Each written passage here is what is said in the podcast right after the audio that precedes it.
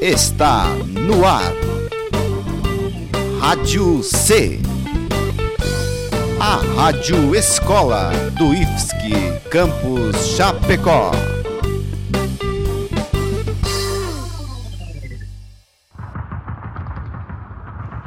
Guerras. Civilizações perdidas. Grandes navegações.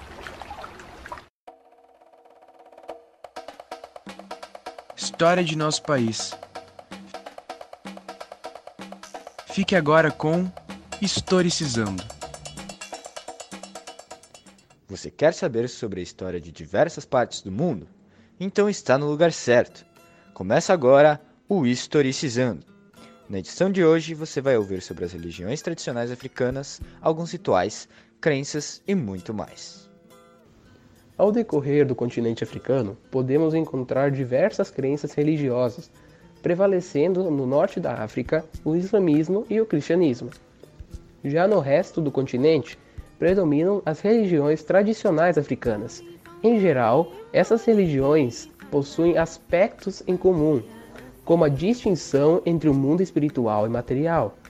Tais religiões visam compreender o divino através de ensinamentos, práticas e rituais, e muitas vezes são passadas oralmente ao invés de por escrito. Há religiões africanas que acreditam em um Deus supremo, porém, ainda assim existe a crença em várias entidades distintas. O nome desse Deus varia conforme a região e tradição religiosa. O Deus Supremo, que também pode ser chamado de Demiurgo, palavra de origem grega que significa artesão, foi o criador do universo, que vivia entre os homens, mas após ser ofendido por tais, se retirou para os céus. Olorum é um dos nomes desse deus, sendo os orixás seus filhos diretos, tais esses que correspondem a forças da natureza e estão relacionados às manifestações dessas forças. Eles também têm características próximas dos humanos, pois manifestam-se através de emoções. Existem diversos orixás, como Xangô, Oiá, Ogum, Oxóssi, Obatalá, entre outros. Nessas tradições, há a utilização de magia, sendo elas a magia branca e a magia negra. A magia branca envolvia boas intenções e era praticada em rituais religiosos e por curandeiros para curar os doentes.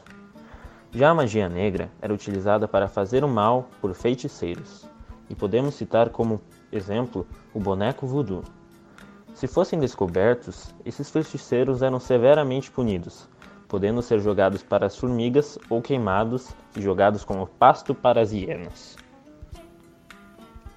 Existem alguns rituais africanos que ainda são praticados nas comunidades, como por exemplo o Maasai Moran, que acontece em uma comunidade chamada Maasai, localizada no Quênia, onde homens da comunidade, para serem respeitados, precisam atingir o estado de Moran, que se alcança indo à floresta sozinho e caçando um leão apenas com uma lança.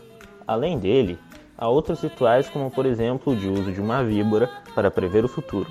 Essa víbora é usada por um curandeiro nas comunidades de Zulu. O ato de beber sangue fresco também é um costume, rituais com morte humana e entre outros. Enquanto a Umbanda foi originada no Brasil, na cidade de Niterói, no Rio de Janeiro, o candomblé foi trazido para o Brasil pelos negros que vieram como escravos da África.